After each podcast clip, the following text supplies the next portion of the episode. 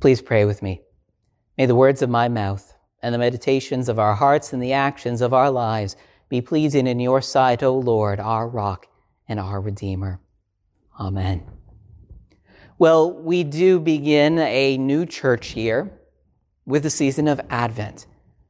And the connections between Advent and the end of the last church year, all of one week ago, are not exactly straightforward ones.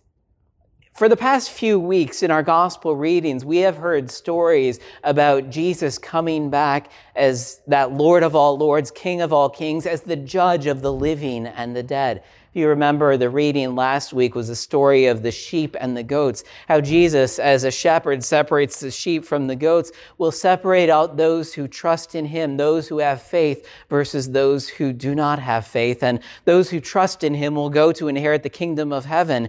But those who did not trust him, they will go to the place of eternal torment meant for Satan and for all of his angels. So that's how we ended the church year, but now we begin it. And our gospel reading today is rather peculiar, as I said.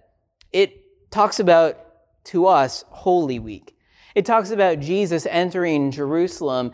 And although he is hailed as a king, he doesn't much look like one, does he?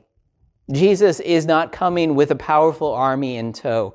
He is not seated on a mighty war horse or a chariot.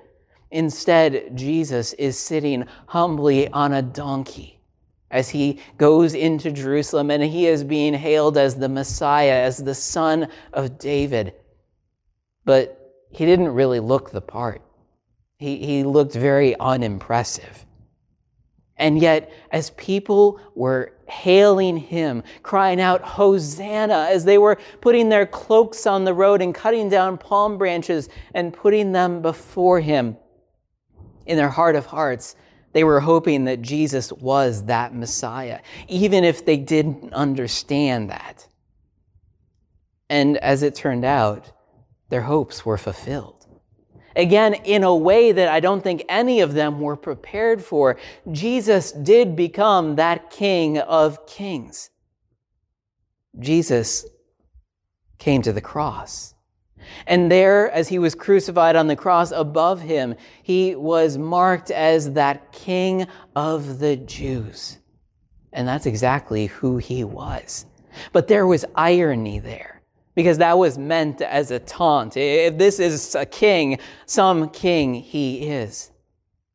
But through the eyes of faith, we see that. We see that Jesus nailed to the cross. We see that sign above his head, King of the Jews, and we say, Yes, Lord.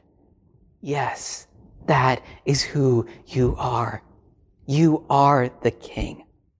And though it does not look like a great, mighty, and powerful display of our God's glory, it is there that his glory is seen most clearly. Jesus, our Lord and Savior, comes in weakness and in suffering. He comes to the cross because there he atones for our sin. There is our forgiveness. There is our salvation and eternal life. All of that is possible because Jesus, true man and true God, dies as the innocent one there on the cross. See, back in Jesus' day, everybody was getting prepared for the Passover, getting prepared for that sacrificial lamb, getting prepared for that meal together with their friends and family. What they didn't know is that Jesus wasn't preparing for the Passover. Jesus was the Passover. Jesus would be that lamb who was slain for all people, for all of our sins, so that all of us would have life. And so the gospel reading today, while it might seem out of place, it's actually meant to help us to understand quite clearly that we will never understand Jesus as king unless we understand him as the king who came to suffer and die on the cross and rise again on the third day. But if we understand that, then we understand Advent. We understand what it is that we are praying for as we pray, Lord, come, come to us. Come, bring the fruition of your kingdom. Come to all and set the world straight. Lord, come. Isaiah in that Old Testament reading was asking for just that, wasn't he? He was asking, Lord, rend the heavens, tear the heavens apart, and come down. Come down into our world because we need you. We know the types of things that happen when you come. There is salvation for your people. We know how you saved the Israelites who were in bondage. They were slaves in Egypt with no hope, with no future. They were powerless. But Lord, when you came, when you came and visited them, when you saw their distress, you, you brought salvation. You brought rescue. You brought redemption. And so, Lord, come, come because we need that now. In the time of Advent, our hearts pray to God, come. But we need to understand why is it that we are asking the Lord to come and what will that mean? What will that mean for us? Because as Isaiah begins to pray, Lord, that you would rend the heavens and come down, he has to take a step back. He remembers all of the good things that the Lord does, but he also remembers the Lord is a holy God. We are not holy people. We are sinners. If I am asking that holy and just God to come down, he will come down in judgment. And he will not come in judgment merely against my enemies. He will come down in judgment against me.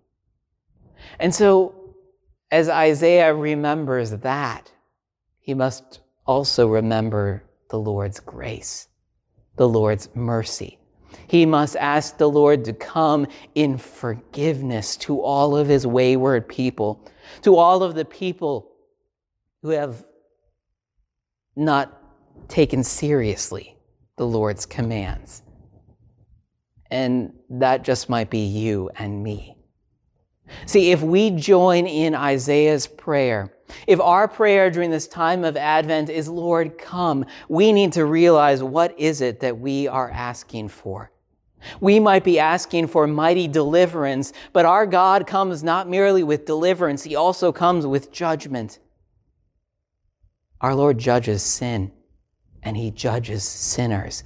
That's what we were talking about at the end of the church year. And as we pray now that the Lord would come, we have to realize we're praying for His judgment. Are you ready for that? Are you prepared? If you're like me, you might be thinking, I don't think I am. I, I, I need to set some things straight. And Advent is a season to do that. It's a season to pray, Lord, come, but also for us to reflect on our sin and to realize we must repent. We want the Lord to come, but we must also come to Him. We must come back to Him and turn from our sin, turn from our wayward ways, turn from our idols that we have been worshiping in our lives, and return to worship Him as the one true God, to love Him first and to love Him foremost in our lives. If we are praying for the Lord to come, He will come in judgment. We want to be on the right side of that equation. And so we need to turn our hearts to Him and repent. O oh Lord, that you would rend the heavens and come down, but that we would be found not as sinners, but as repentant people. People who are turning from our sin and turning to you in faith. People who are turning to you in faith because we see the cross. See, there it is again. If we begin with the cross, we begin to understand not only the depth of our own sin, but also the depth of God's love and forgiveness. And so, in the season of Advent, we might be thinking about Christmas We might be thinking about the Lord's return, but here, that gospel reading tells us to think about Jesus, the King who comes to suffer and die for our sins. Because when that comes into focus, we not only are able to repent, but we know that we are forgiven in our repentance. And our Lord changes our hearts and our minds to live those repentant lives. See, we pray that the God of our fathers and mothers would come to us to set things straight. That can be a powerful prayer. It can be a dangerous prayer if you're not ready. So we repent to be ready. And as we are made ready, we remember that the Lord comes, and He comes not just in judgment, but in salvation. And so when we pray, Lord, come, we know that He sweeps away all sinners. He sweeps away all sin. But He doesn't sweep us away. Rather, we are swept up swept up into his arms of love, swept up into his arms of kindness and grace because of that cross, because of Jesus, because our sins are forgiven. When Jesus came as that lowly king, he did so so that he would prepare us, prepare us for that time when he would come again in judgment. Have you been prepared? Have you been preparing? In this season of Advent, our hearts will be crying out, Lord, come. We pray that you would come again. Come into this world that is broken. Come to us. And God draws our eyes to the cross. He draws our eyes to the cross so that we would understand truly who is it we are asking to come. It is that King of Kings, that Lord of Lords, who suffered and died on the cross for your sins and for mine. That's the King that we are asking to return. And when he returns, he receives us in his arms as his children, as those who have come to him in faith.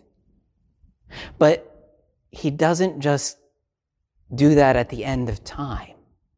He does that today. He does that each and every day. He does that as He comes to us in His Word. In God's Word, He comes to us and He assures us of that love and forgiveness. And as we see who He is through the cross, we know that. He has come to us in our life, tangibly in our baptisms. He has joined us to His cross. He has joined us to His resurrection and he comes to us in his holy meal. As he gives to us bread and wine, he gives to us his body and his blood. Our King comes to us. That prayer of Advent, come, Lord. It's not just a prayer that we pray thinking about our Lord yet to come. It is a prayer that our Lord uses to direct our eyes once again to his cross.